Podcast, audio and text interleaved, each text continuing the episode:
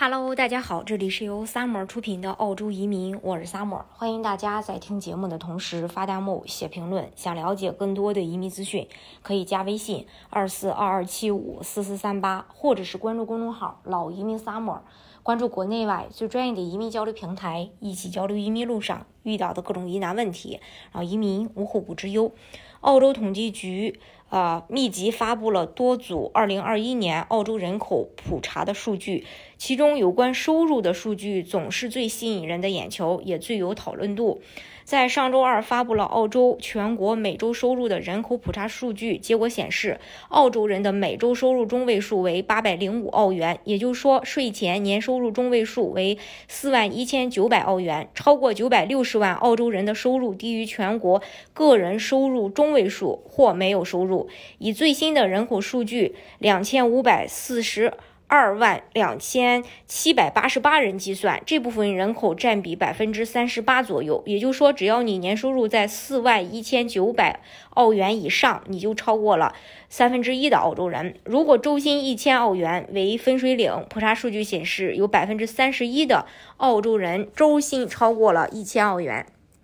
这也意味着，如果你年收入在五万两千澳元以上，你就已经超过了大部分澳洲人。首领地的个人收入最高，中位数为每周一千两百零三澳元，而塔州最低仅为七百零一澳元，两个地区相差了五百零二澳元，差距显著。首领地个人收入最高不难理解，毕竟政客、公务员云集，而塔州之所以常年吊车尾。还是在于工作机会少，失业率较高，且以农业为主，高薪行业也少。出人意料的是，北领地这个在许多华人印象里到处都是鳄鱼的蛮荒之地，竟以周薪九百三十六澳元位居第二，远远领先于排名第三的西澳。原因呢，可能在于北领地矿产资源。天然气等能源丰富，高新行业多，但受限于具有挑战性的自然环境，需要拥有呃拥有竞争性的更高的工资才能吸引和留住人才。而最受华人喜爱的新州、维州和昆州，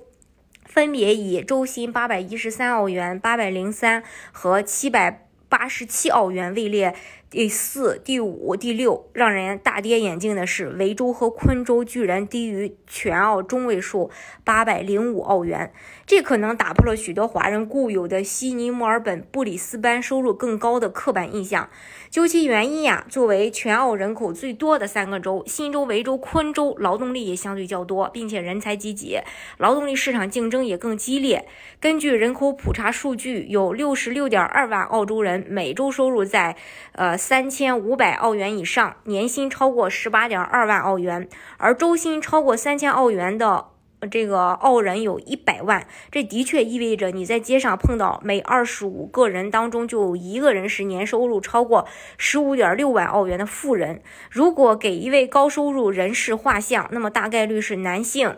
男性在高收入群体中占百分之七十三，年龄。有百分之五十的可能在三十五到五十四岁之间，大概率居住在新州、维州、昆州。新州有三十七点三万人赚取最高收入，昆这个维州和昆州分别有二十六点三万人和十七万人。至于职业，根据 ABS 今年早些时候发布的数据，年薪能达到十五点六万澳元的职业，大多数分布在法律、信息技术、金融、医疗、高等教育和矿业、建筑业等中，然后有数据显示，澳洲的高收入群体中，百分之四十二点呃百分之四十二的人每周工作时间超过了四十个四十九个小时，而同样超负荷工作的普通澳洲人只有百分之十，并且这些高收入人士生活和工作的地区往往有着更高的房价和更高的生活成本，可见在收入更高的同时，压力和支出也在对应的提升。大家如果想具体去了解澳洲的移民政策的话呢，可以加微信二四二二七五四四三八，或者是关注公众号“老移民 summer”，关注国内外最专业的移民交流平台，一起交流移民路上遇到的各种疑难问题，让移民无后顾之忧。